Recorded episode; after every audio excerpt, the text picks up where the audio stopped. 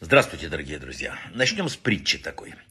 Был Йосели такой, очень бедный человек, он побирался, вечно ходил по всем домам. Ну, нищета беспросветная. Продавец билетов лотерейных уговаривал его: купи билет когда-нибудь. Тот говорит: знаешь, у меня нет денег, не морочь мне голову, это все равно выиграть нельзя. Тогда продавец билетов, он говорит: знаешь что, я тебе сейчас одолжу денег, но мы договоримся об условии. Если ты выиграешь, возвратишь мне долг за этот билет, а если нет, я заранее тебя прощаю.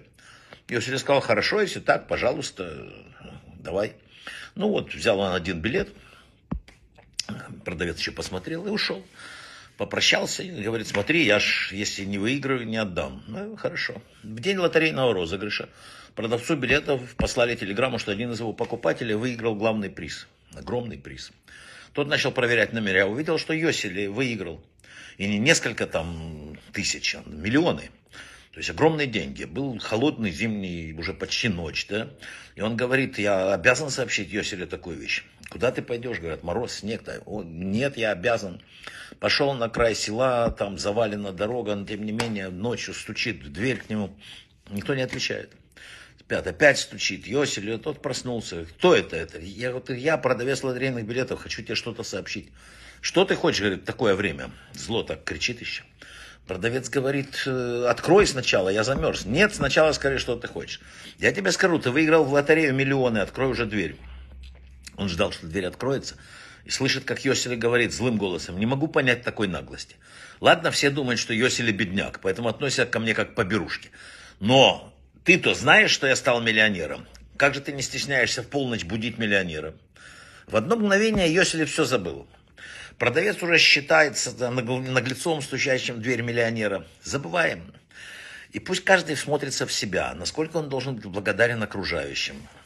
Ведь иногда только претензии друг к другу. Если мы будем смотреть на жизнь благодарностью, какой хорошей будет наша жизнь? Она будет другая. Дети будут благодарны родителям, друг другому, сосед соседу и так далее. Само собой, мы должны думать и о главном, как мы обязаны быть благодарны хозяину мира, который дал нам все, включая дыхание, кончая всего остального. Месяц Элул – это месяц раскаяния. Кто пропустит это время, ему придется долго жалеть. Но раскаяние и самоедство – это две разные вещи. Мудрецы говорят, что даже если ты совершил что-то, выходящее за рамки плохого, помни, что Всевышний знает о нас все и знает хорошо. Ему известно, что у нас есть дурное начало, поэтому не занимайтесь самобичеванием. Даже если вы совершили какой-то совсем плохой поступок, Бог не хочет, чтобы из этого вы погрузились в уныние или отчаяние. Он желает, чтобы вы воспряли духом, твердо решили вернуться на путь добра. И лишь тогда вы сможете действительно раскаяться в том, что вы совершили, и стать тем человеком, которого он хочет. Вообще, у полного раскаяния, говорят мудрецы, 4 уровня. Первый – это оставить грех. Нельзя, например, просить Всевышнего: прости меня, и я вчера согрешил, и продолжать, там, например, пить некошерный коньяк, который пил вчера. Так не бывает. Второе раскаяние должно быть обязательно и в сердце, и в разуме. Без осознания этого раскаяния невозможно. Если вы не чувствуете внутри раскаяния, это вранье перед Богом. Третье – это обещание, обращенное к Всевышнему. Каждый должен сказать вслух: Всевышний, я согрешил и никогда больше не буду этого делать. Четвертое – каждый должен принять твердое решение, исправить свой грех и сказать себе: я никогда не буду этого больше делать. Уже себе и очень четко. В следующем мире от неисправленных грехов плохой запах. А приходя к Всевышнему, нельзя плохо пахнуть. Надо думать о том, что все равно придется из мира через 120 лет хотя бы, но уйти. И с каким запахом ты предстанешь наверху? Я расскажу еще маленькую притчу.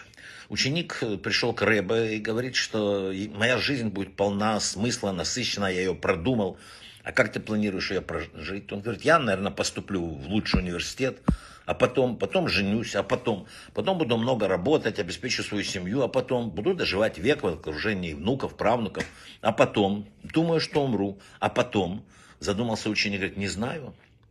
Сказал ему Рэбе: пока ты не ответил на этот последний вопрос, другие вопросы и ответы не так уж важны.